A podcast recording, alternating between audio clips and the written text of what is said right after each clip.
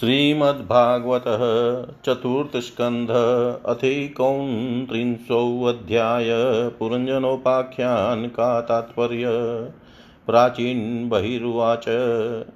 भगवंस्ते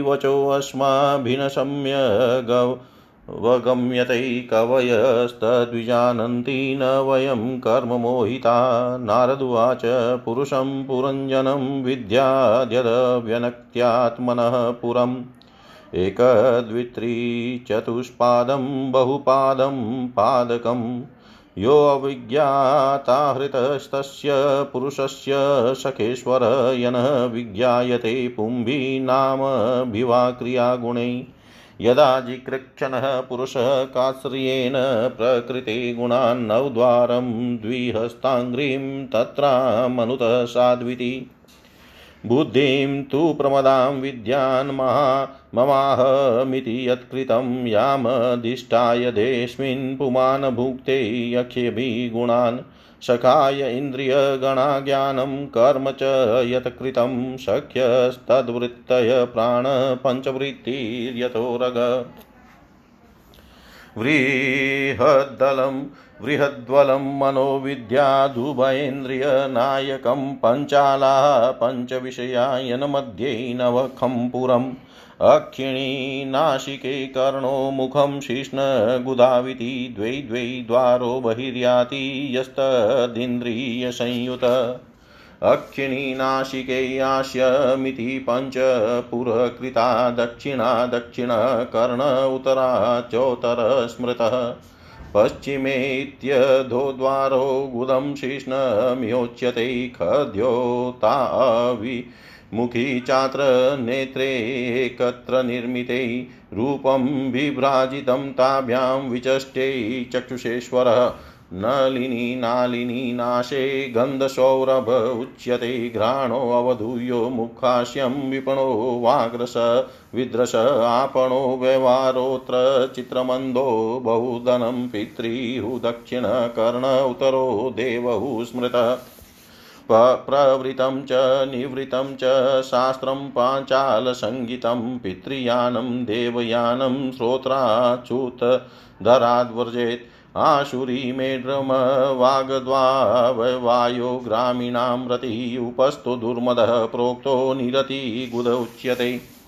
वैशंसं नरकं पायुर्लुब्धकोऽन्धो तु मे शृणु हस्तपादो पुमास्ताभ्यां युक्तो याति करोति च।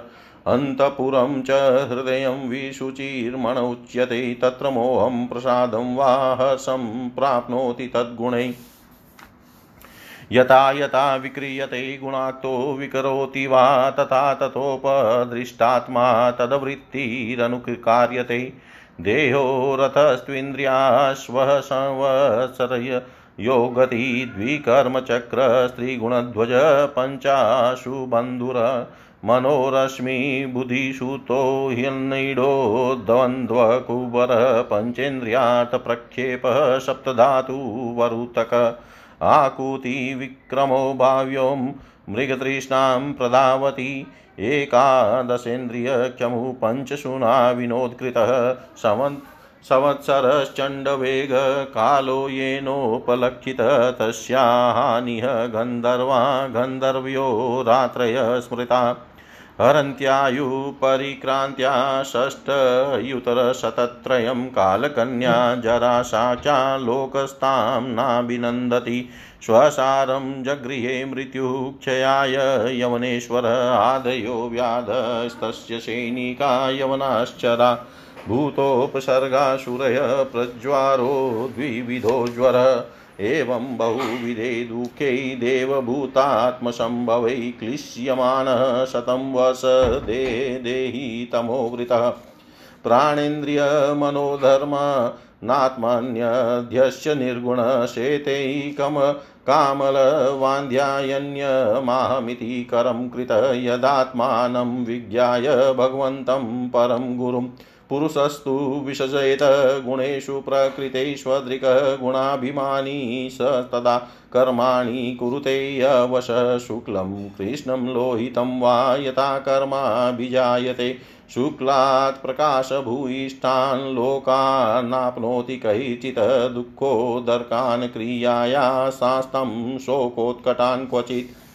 क्वचित् पुमान् क्वचिच् स्त्री क्वचिन्नो मन्दधि देवो मनुष्यस्तिर्यग्वा यथा कर्म गुण भव च्युतपरितो यदा दीनसारमेयो गृहं गृहं चरणविन्दति यदीष्टं दण्डमोदन्मेव वा तथा कामाशयो जीव ऊचावच पथा भ्रमणुपर्यधो मा वा मध्ये वा यातिदिष्टं प्रिया प्रियं दुःखेष्वेकतरेणापि देवभूतात्म हेतुषु जीवस्य न व्यवच्छेदस्याचेतत्प्रतिक्रिया यथा हि पुरुषो भारं शिरसा गुरुमुद्वहन् तं स्कन्धेन सादते तथा सर्वा प्रतिक्रिया।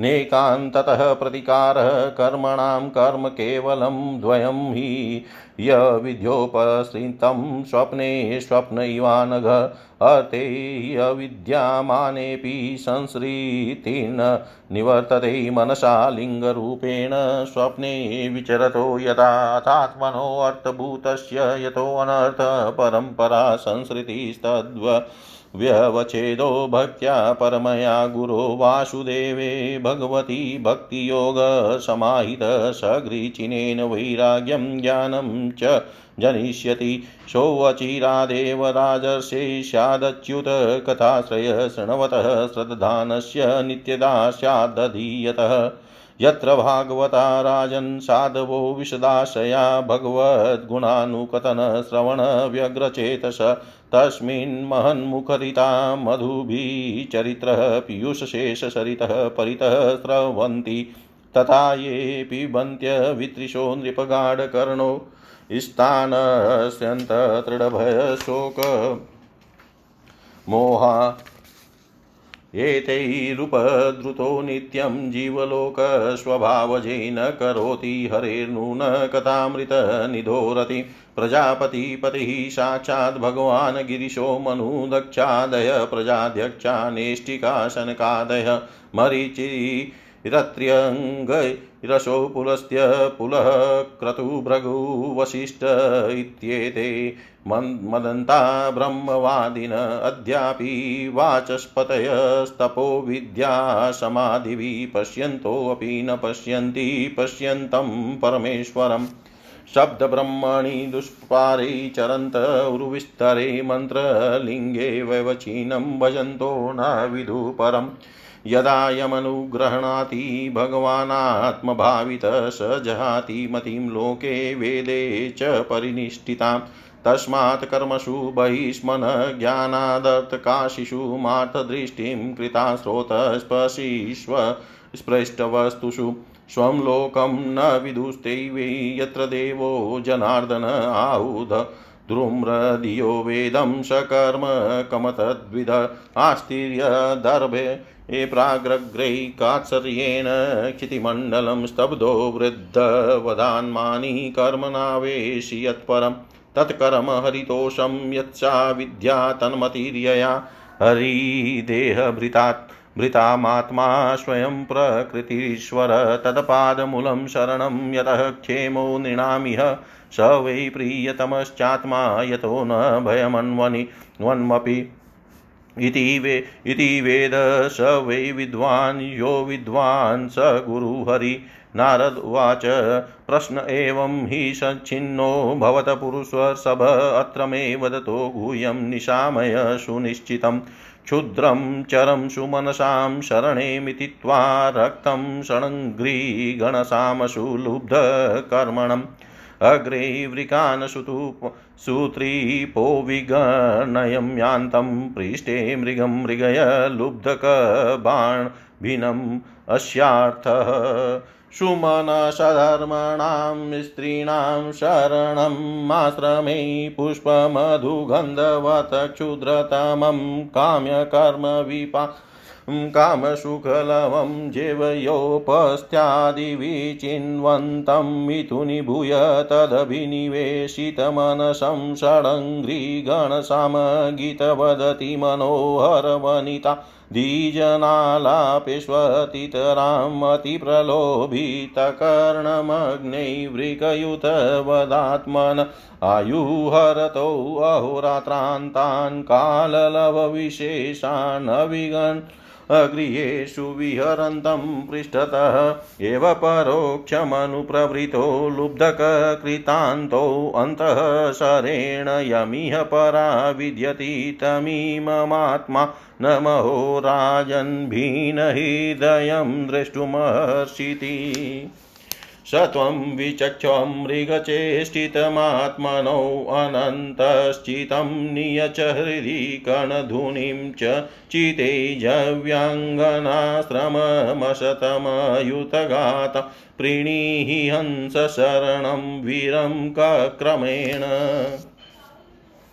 राजोवाच श्रुतमनवीक्षितं भ्रमण भगवान् यद्भाषत नेतज्जानन्त्युपाध्याया किं न ब्रूय विदूयदि।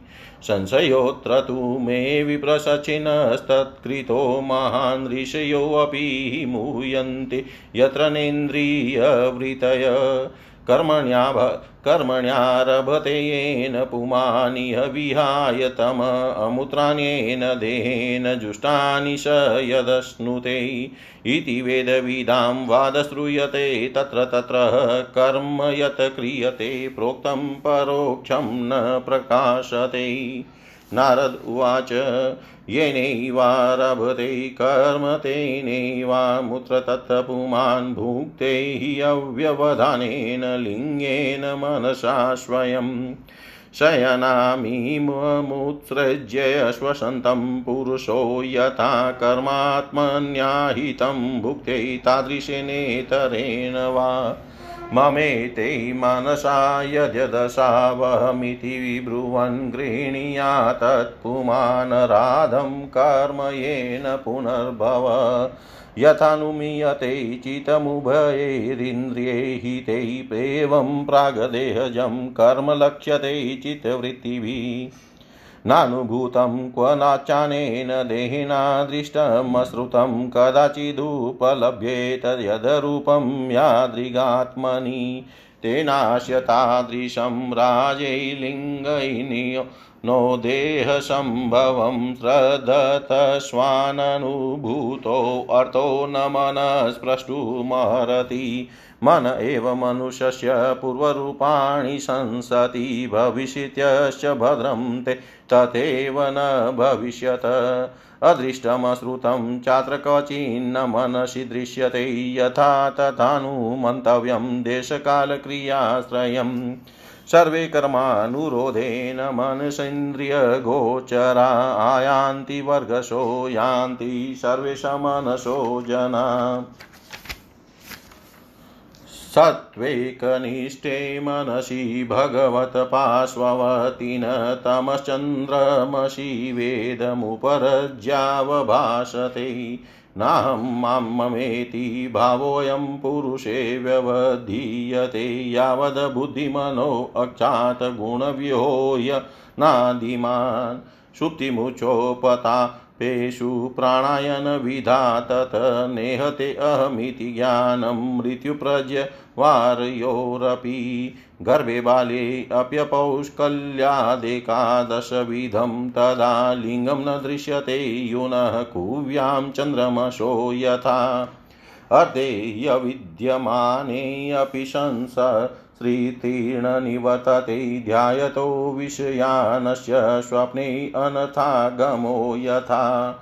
एवं पञ्चविधं लिङ्गं त्रिवृतषोडशविस्तृतम्, एष चेतनया युक्तो जीव इत्यभिधीयते। अनेन पुरुषो देहानुपादते, विमुञ्चति हसशोकं, भयं दुःखं सुखं चानेन विन्दति। यथा तृणजलुकेयं नापयात्यपयाति च न त्यजेन्म्रियमाणोऽपि प्रागदेहाभिमतिं जन।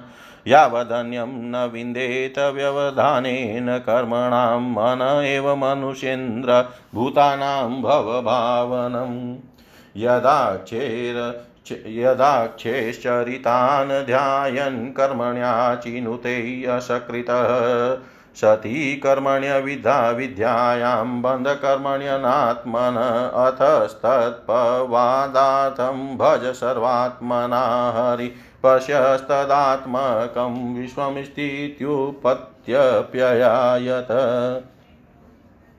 मैत्रेयी उवाच, भागवत भागवतमुख्यो भगवान्नारदो हंसयो गतिं प्रदर्शय इयमुमा मन्त्रयसिद्धलोकं ततो गम। प्राचीनबहिराजसि प्रजासर्गाभिरक्षणै आदिशपुत्रान् गमतपसै कपिलाश्रमम्। तत्रैकाग्रमणा वीरो गोविन्दचरणाम्बुजं विमुक्तसङ्गौ अनुभयन भक्त्या तत्साम्यतामगात्। एतध्यात्मपारोक्ष्यं गीतं देवसिना नघ यस्रावयेद्य शृणुयात् स लिङ्गेन विमुच्यते। एतन्न मुकुन्द यशसा भुवनं पुनानं देवशिवर्यमुखानि श्रितमात्मशोचं यः कीर्त्यमानमधिगच्छति पार्मेष्टयं नास्मिन् भवे भ्रमति मुक्तसमस्तबन् अध्यात्मपारोक्ष्यमिदं मयाधिग तमद्भुतम् एवं स्त्रियाश्रम पुंसचिनोऽमुत्र च संशय। एवं स्त्रियाश्रम पुंस छिन्नो मूत्र न संशय।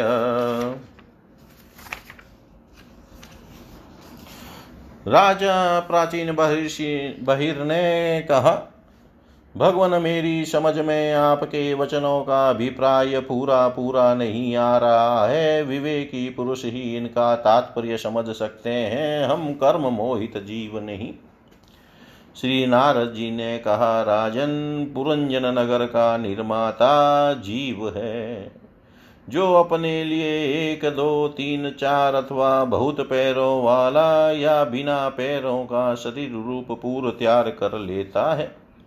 उस जीव का सखा जो अविज्ञात नाम से कहा गया है, वह ईश्वर है। क्योंकि किसी भी प्रकार के नाम गुण अथवा कर्मों से जीवों को उसका पता नहीं चलता। जीव ने जब सुख दुख रूप सभी प्राकृत विषयों को भोगने की इच्छा की, तब उसने दूसरे शरीरों की अपेक्षा नौ द्वार, दो हाथ और दो पैरों वाला मानव देह ही पसंद किया। बुद्धि अथवा विद्या को ही तुम पुरंजनी नाम की स्त्री जानो। इसी के कारण देह और इंद्रिय आदि में मैं मेरे पन का भाव उत्पन्न होता है और पुरुष इसी का आश्रय लेकर शरीर में इंद्रियों द्वारा विषयों को भोगता है। दस इंद्रियाँ ही उसके मित्र हैं, जिनसे कि सब प्रकार के ज्ञान और कर्म होते हैं। इंद्रियों की वृत्तियाँ ही उसकी सखियाँ और प्राण पान व्यान उदान समान रूप पाँच वृत्तियों वाला प्राण वायु ही नगर की रक्षा करने वाला पाँच फन का सर्प है। दोनों प्रकार की इंद्रियों के नायक मन को ही ग्यारहवा महाबली योद्धा जानना चाहिए। शब्दादि पाँच विषय ही पांचाल देश है, जिसके बीच में वह नौ द्वारों वाला नगर बसा हुआ है।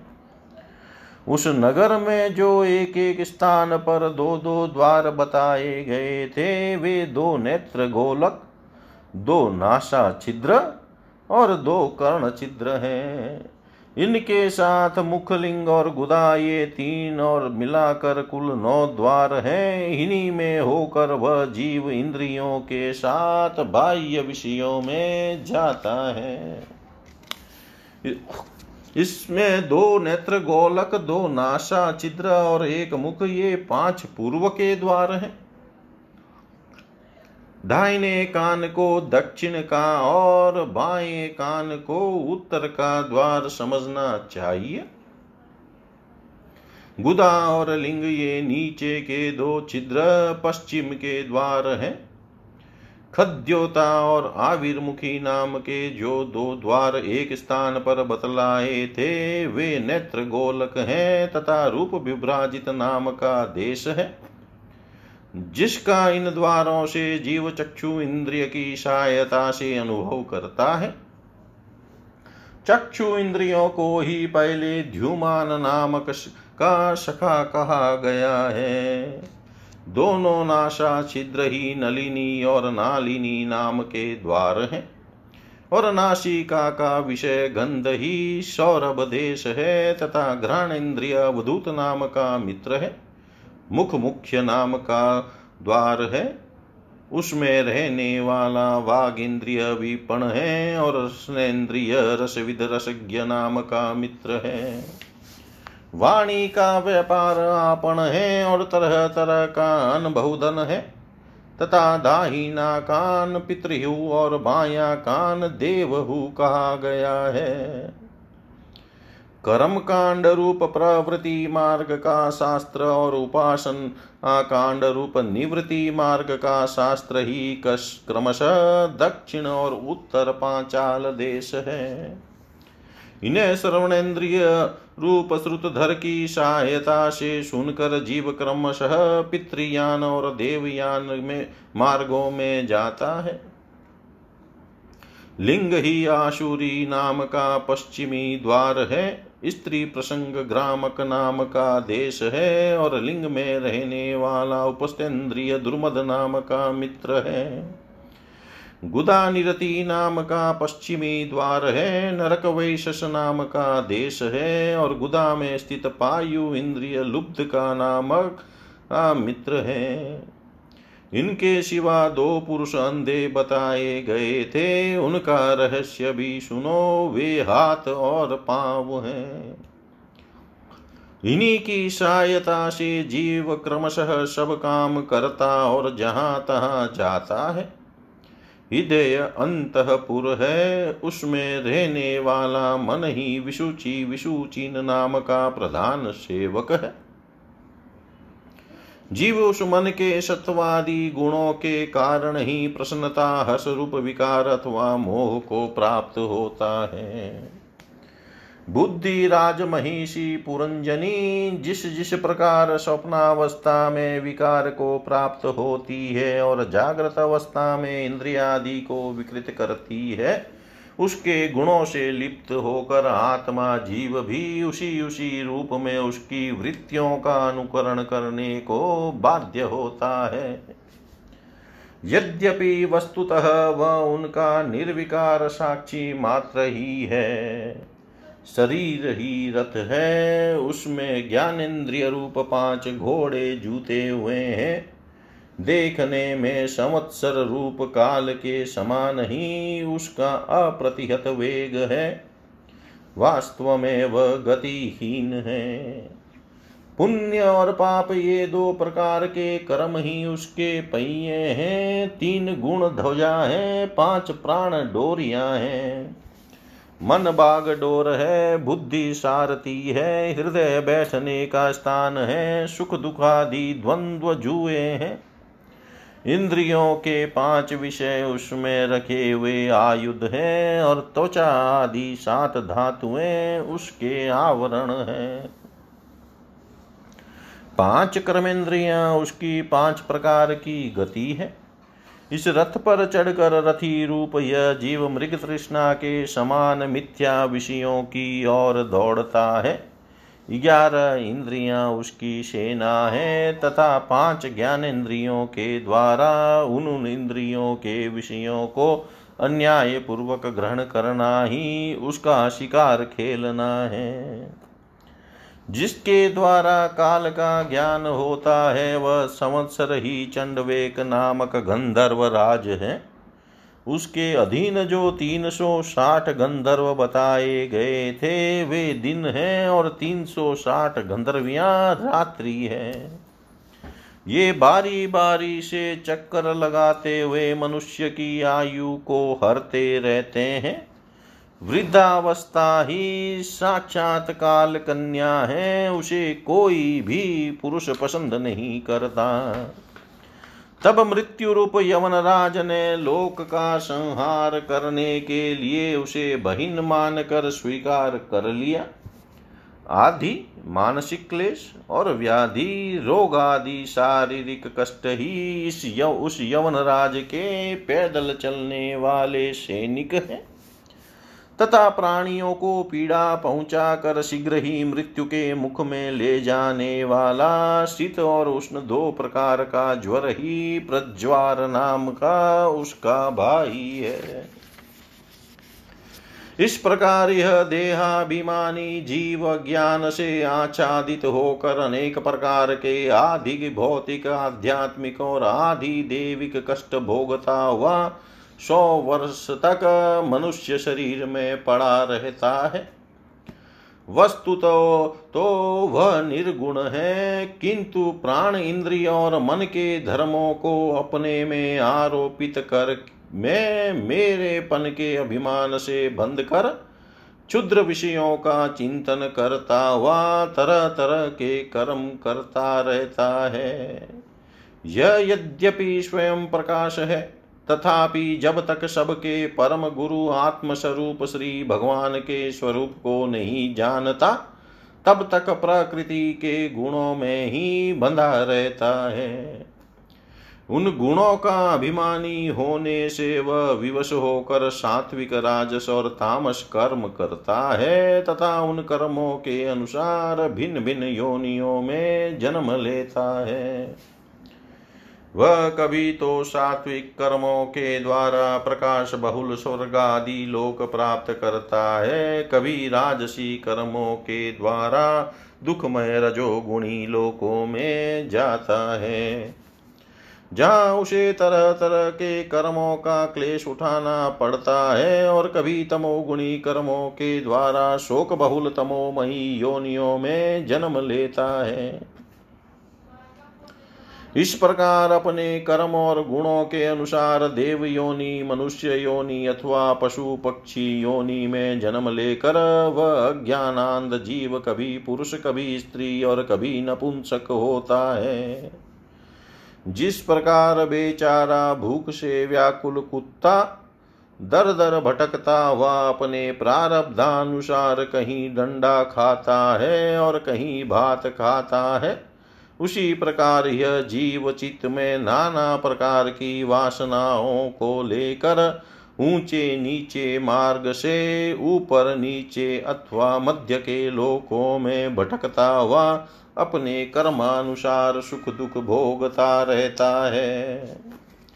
आदि देविक, आदि भौतिक और आध्यात्मिक इन तीन प्रकार के दुखों में से किसी भी एक से जीव का सर्वथा छुटकारा नहीं हो सकता।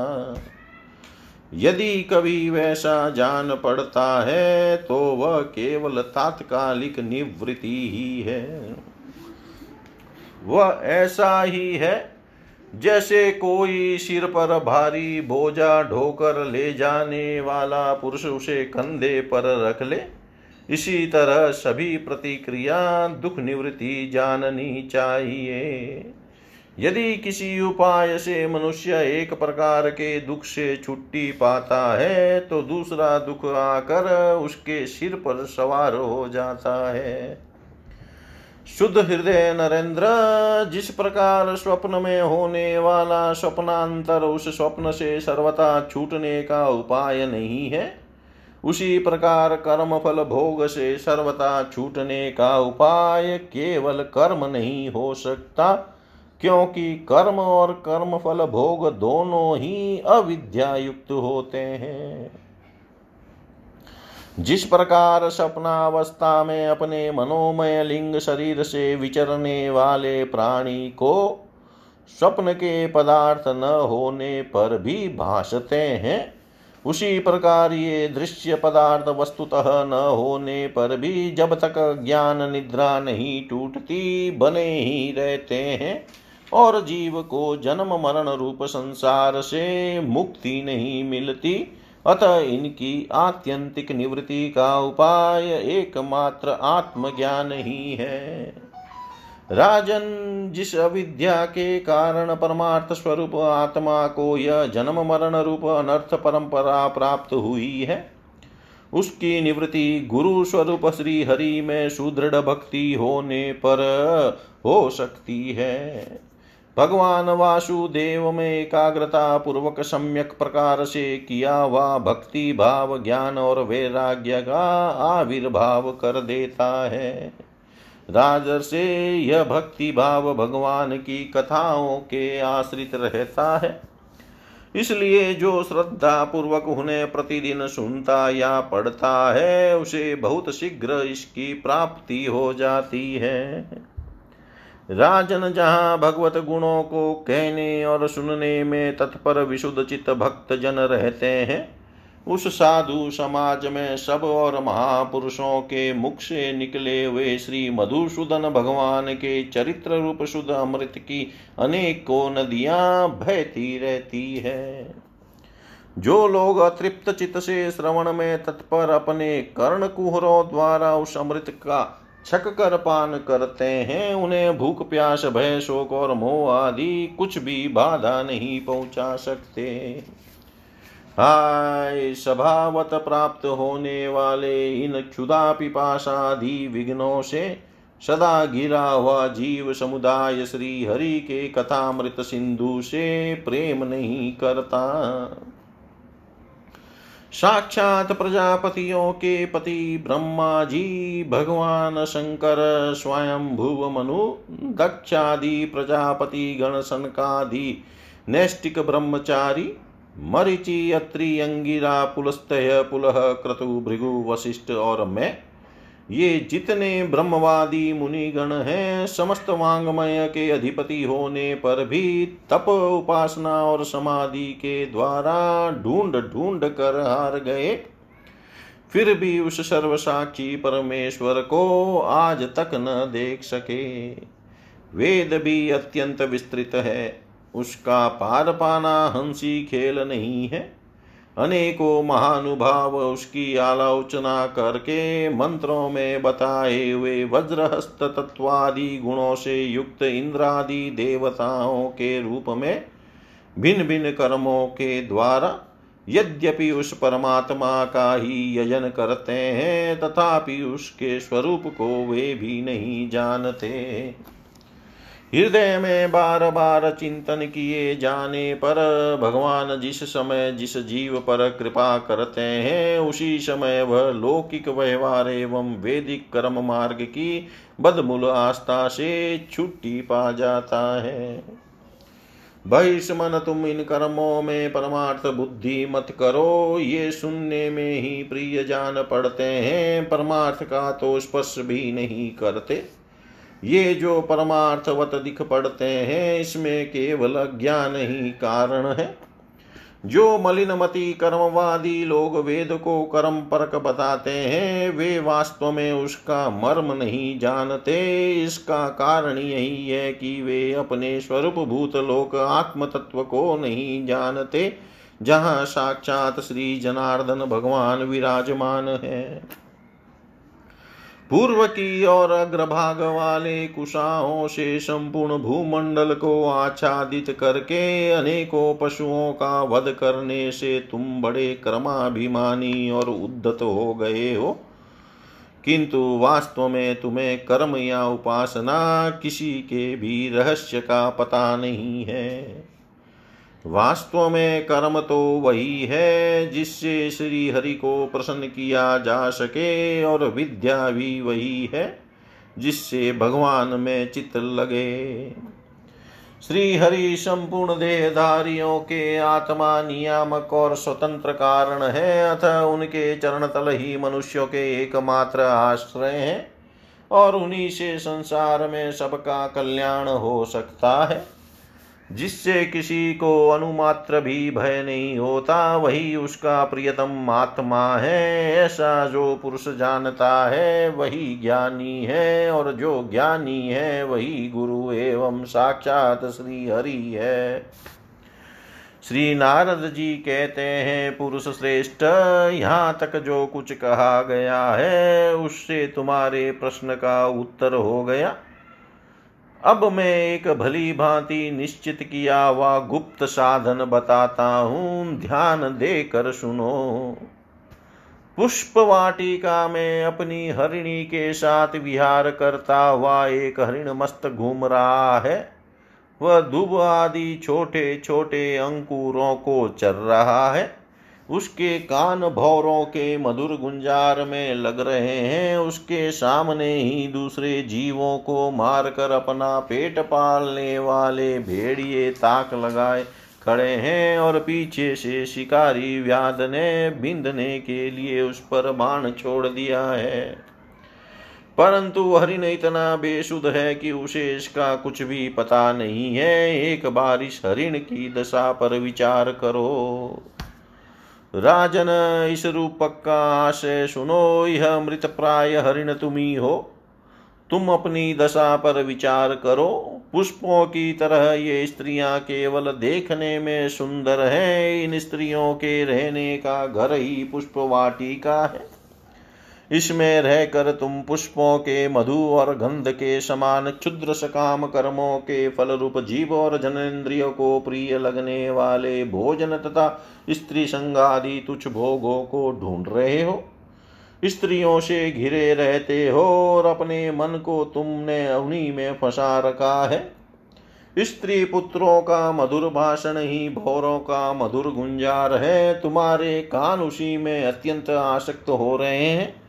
सामने ही भेड़ियों के झुंड के समान काल के अंश दिन और रात तुम्हारी आयु को हर रहे हैं।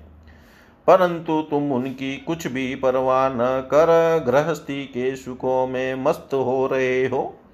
तुम्हारे पीछे गुपचुप लगा हुआ शिकारी काल अपने छिपे हुए बाण से तुम्हारे हृदय को दूर से ही भींद डालना चाहता है। इस प्रकार अपने को मृग की स्थिति में देख कर तुम अपने चित्त को हृदय के भीतर निरुद्ध करो और नदी की भांति प्रवाहित होने वाली सर्वेन्द्रिय की बाह्य वृत्ति को चित्त में स्थापित करो, अंतर्मुखी करो, जहाँ कामी पुरुषों की चर्चा होती रहती है।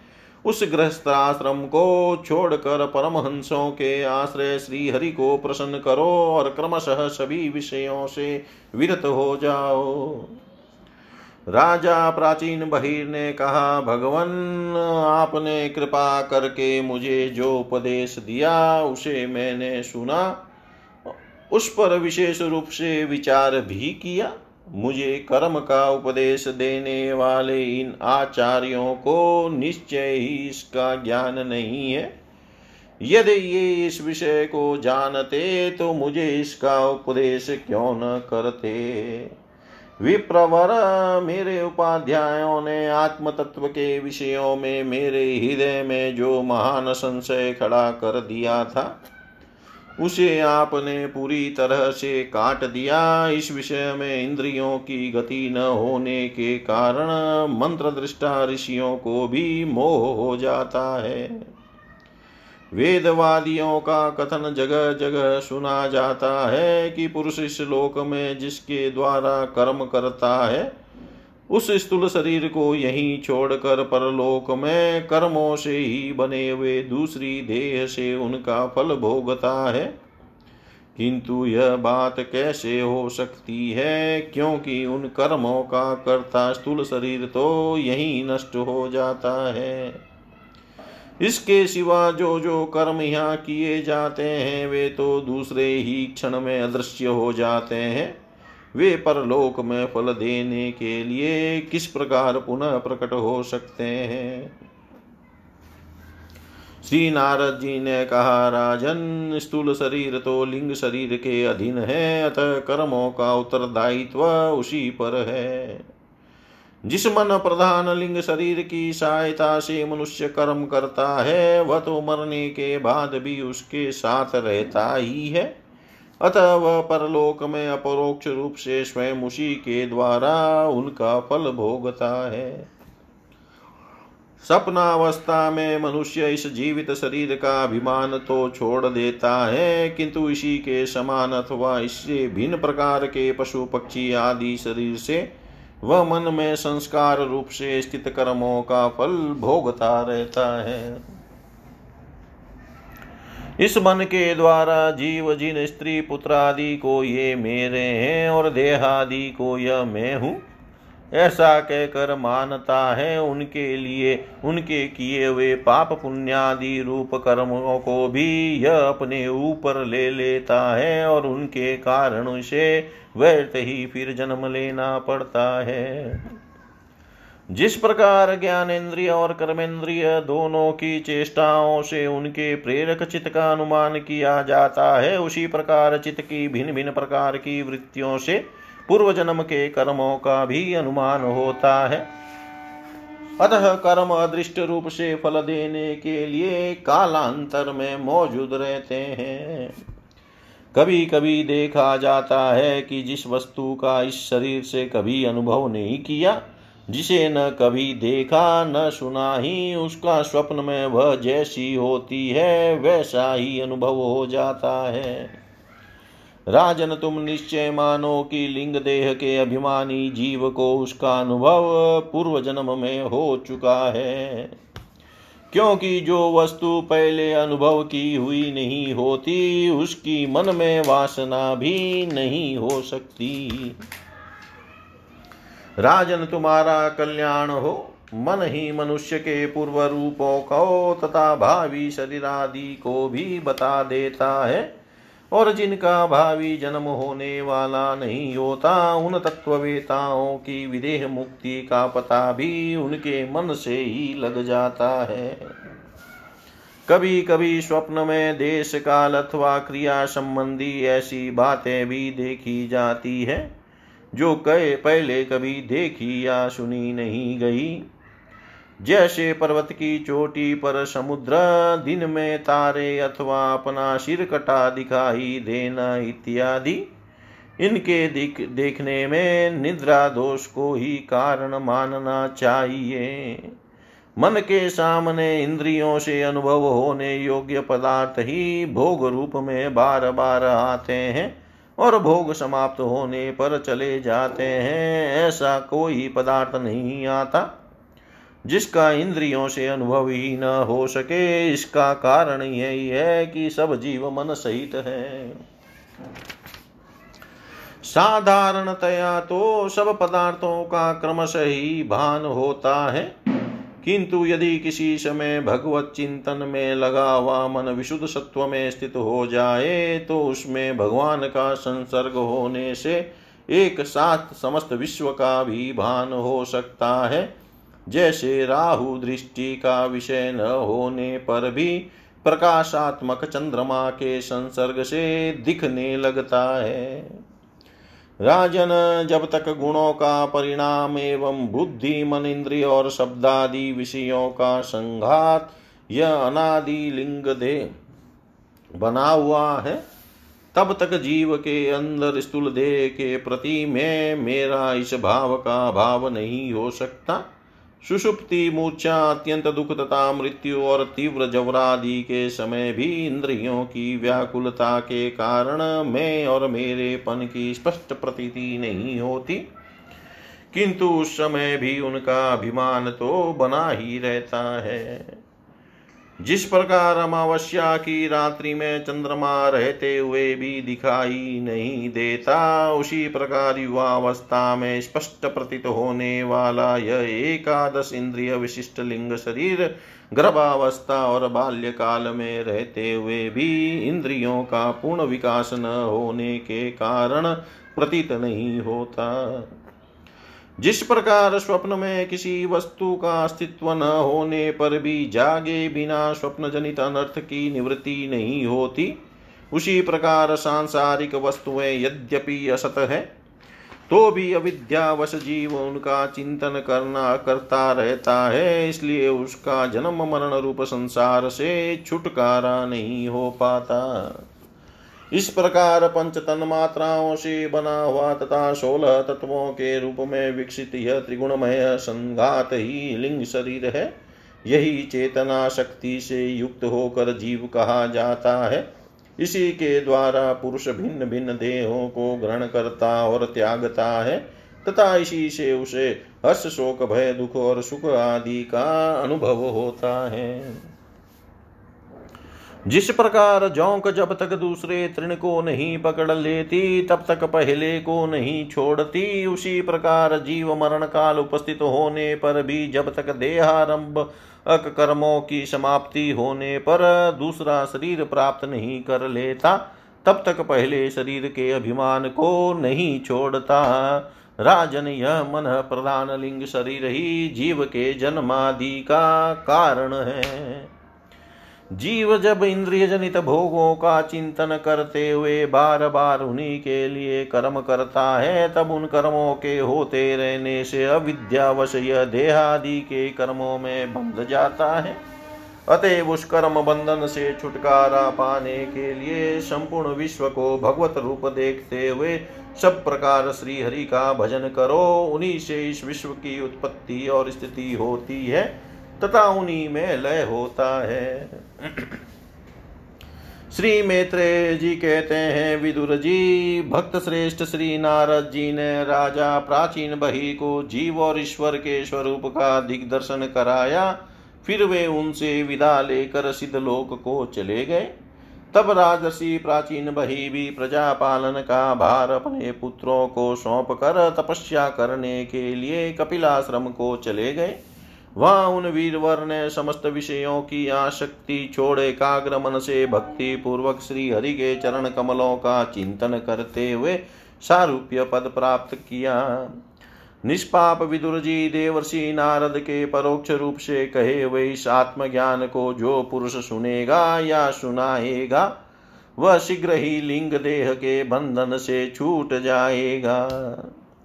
देवर्षि नारद के मुख से निकला हुआ यह आत्मज्ञान भगवान मुकुंद के यश से संबंध होने के कारण त्रिलोकी को पवित्र करने वाला अंतकरण का शोधक तथा परमात्म पद को प्रकाशित करने वाला है। जो पुरुष इसकी कथा सुनेगा, वह समस्त बंधनों से मुक्त हो जाएगा और फिर उसे इस संसार चक्र में नहीं भटकना पड़ेगा। विदुर जी गृहस्थाश्रमी पुरंजन के रूपक से परोक्ष रूप से कहा हुआ यह अद्भुत आत्मज्ञान मैंने गुरु जी की कृपा से प्राप्त किया था। इसका तात्पर्य समझ लेने से बुद्धि युक्त जीव का देहाभिमान निवृत्त हो जाता है तथा उसका परलोक में जीव किस प्रकार कर्मों का फल भोगता है, यह संशय भी मिट जाता है। इति श्रीमद्भागवते महापुराणे पारमहंस्यां सहितायां चतुर्थस्कन्धे विदुर्मित्रैः संवादे प्राचीनबहि नारदसंवादो नामेकोन्त्रिंशोऽध्याय सर्वं श्रीशां सदाशिवार्पणम् अस्तु ॐ विष्णवे नम, ॐ विष्णवे नम, ॐ विष्णवे नमः।